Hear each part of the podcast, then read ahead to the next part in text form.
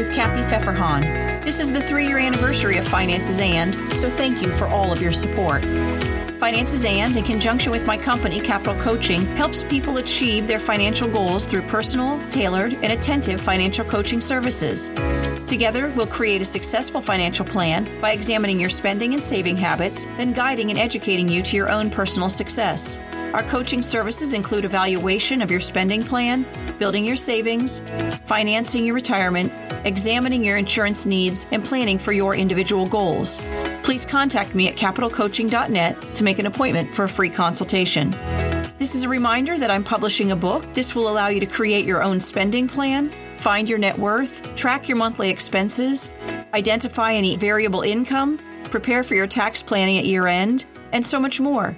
It will be available in March, so please keep an ear out. I can't wait to provide you a place so you can keep track of so much of what we cover here on Finances and. I want to thank Jennifer for the idea and U.S. Wealth Management for the information. The Secure Act 2.0, an update of the Setting Every Community Up for Retirement Enhancement Act of 2019, has made changes regarding the required minimum distributions, retirement savings, and eliminating age limits for IRA contributions. This means that almost every single person who has a retirement account, like an IRA, a 401k, a 403b, or a pension fund, should be aware of these updates because very few people will not be affected by this act. In an attempt by Congress to make even more out of our retirement money and make it available for longer, they are delaying the required minimum distributions from your retirement savings accounts. These RMDs refer to the minimum amount that you have to withdraw from your retirement account, making sure that you are taking money out so that they can collect taxes on it. They have stated that you may hold your money for longer without having to start taking it out until later, allowing your funds to grow for another year. But since these accounts were funded without taking taxes out, the government does eventually want to be paid in taxes. That's why you must take out this minimum amount each year so that the funds can be taxed as you take them out. But for you, it allows the funds that you've put away to grow undisturbed for an additional year. These tax deferred accounts can mean that you'll owe a lot at retirement in taxes as you pull the money out. That's why you should be diversified in post tax accounts like Roths, as well as traditional IRAs.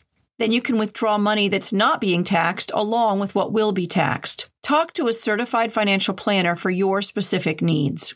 The big news is that the age that you must take your required money distributions from your individual retirement agreement or IRA has gone up. This means that you can continue to wait making your withdrawals as long as you don't need to take it out sooner.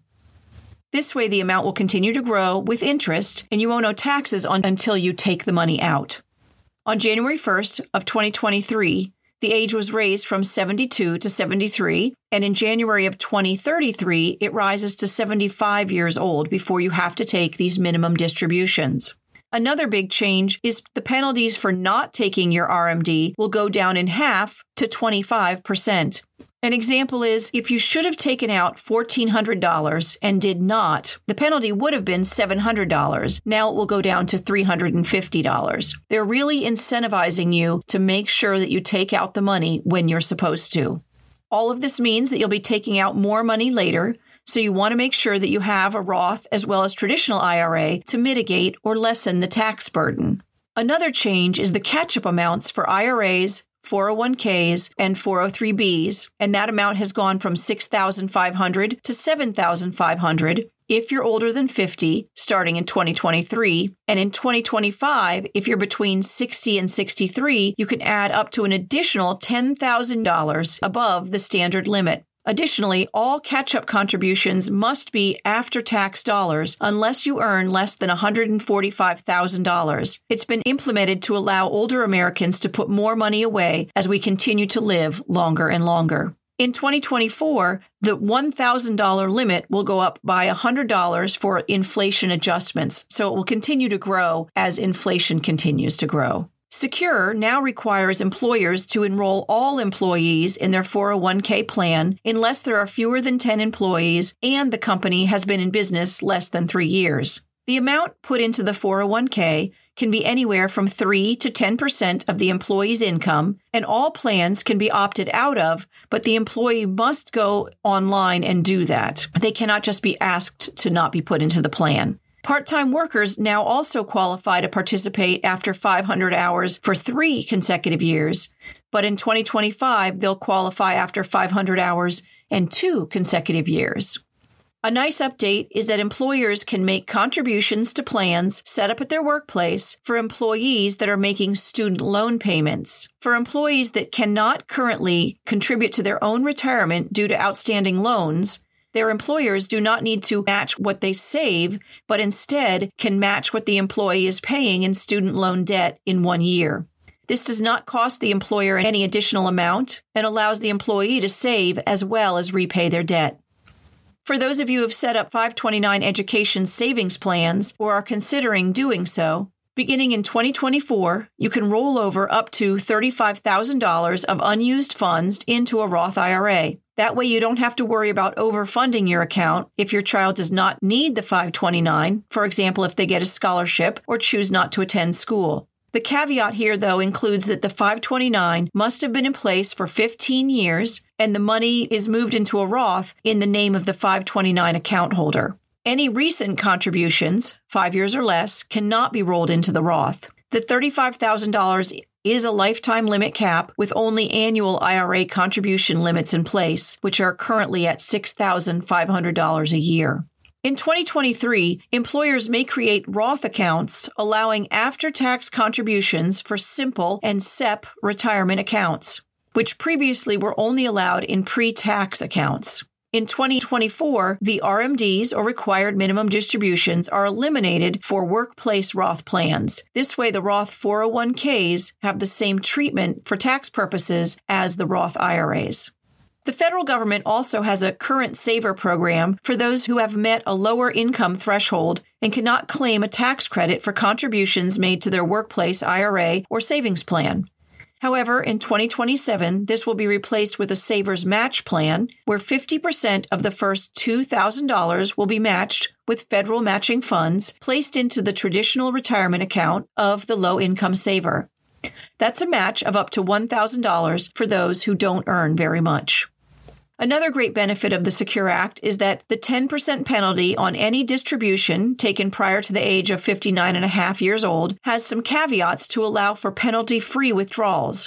These include those who have a physician certification that the withdrawer has a terminal illness and less than 84 months or seven years to live. The funds will need to be repaid within three years to avoid the 10% penalty, though. Another begins effective January 2024. Those who are victims of domestic abuse may withdraw up to $10,000 or 50% of their vested balance of the account, whichever is lower. The money must be removed within one year of the abuse and repaid within three years as well. In 2026, withdrawals may be made for certain long term care contract premiums up to $2,500 a year. In 2024, withdrawals may be made for unforeseeable or immediate costs related to a family or personal emergency. Up to $1,000 a year may be withdrawn. Those with these types of accounts may withdraw up to $22,000 if you're in a federally declared disaster area. You may also claim this income over a three year spread versus all in one year, reducing your taxable income. Charities can also benefit from the new distribution rules. You may distribute your funds to a qualified charitable vehicle, including charitable remainder unitrusts, called CRUTs, charitable remainder annuity trusts, called CRATs, or a charitable gift annuity, CGA. All of these need to be set up by a professional, but they will allow you to direct up to $50,000 to this one time donation option. This will lower your taxable income and help you support a charitable organization of your choosing. Currently, though, you may donate up to $100,000 to a 501c3 charitable organization. And in 2024, that amount will rise based on the inflation rate as well. For those who work between 500 and 999 hours for those three consecutive years, you must be allowed to participate in your company's retirement plan. That amount goes down to two years in 2025. Employers are now allowed to offer small incentives like gift cards to entice employees into participation in their retirement plan. These gifts may not be paid with plan funds, and the IRS generally considers any amount under $100 to meet this requirement. The Secure Act has lots of new information in it, which will be very helpful for those beginning retirement, being able to save their money and not pay taxes on it quite as soon. This is Kathy Pfefferhahn. Thanks for listening to Finances and the Secure Act 2.0. I know you chose to listen and am grateful. If you enjoyed this episode, please follow or subscribe for free in your podcast provider and share your favorite episode with a friend. I'd love you to leave a review because it brings financial education to others and helps people find me more easily. Also, you know that any questions you'd like answered or topics you'd like covered, you can leave me at my website, financesan.net, and get ready for the book, Finances and Your Spending Plan, to come out. You can also contact Capital Coaching for your personal financial needs at capitalcoaching.net. Finances and does not provide tax or legal advice, and nothing in this podcast is to be construed as such. Always consult a tax, accounting, or legal professional for advice on your specific situation. Remember, I went to school, so you don't have to.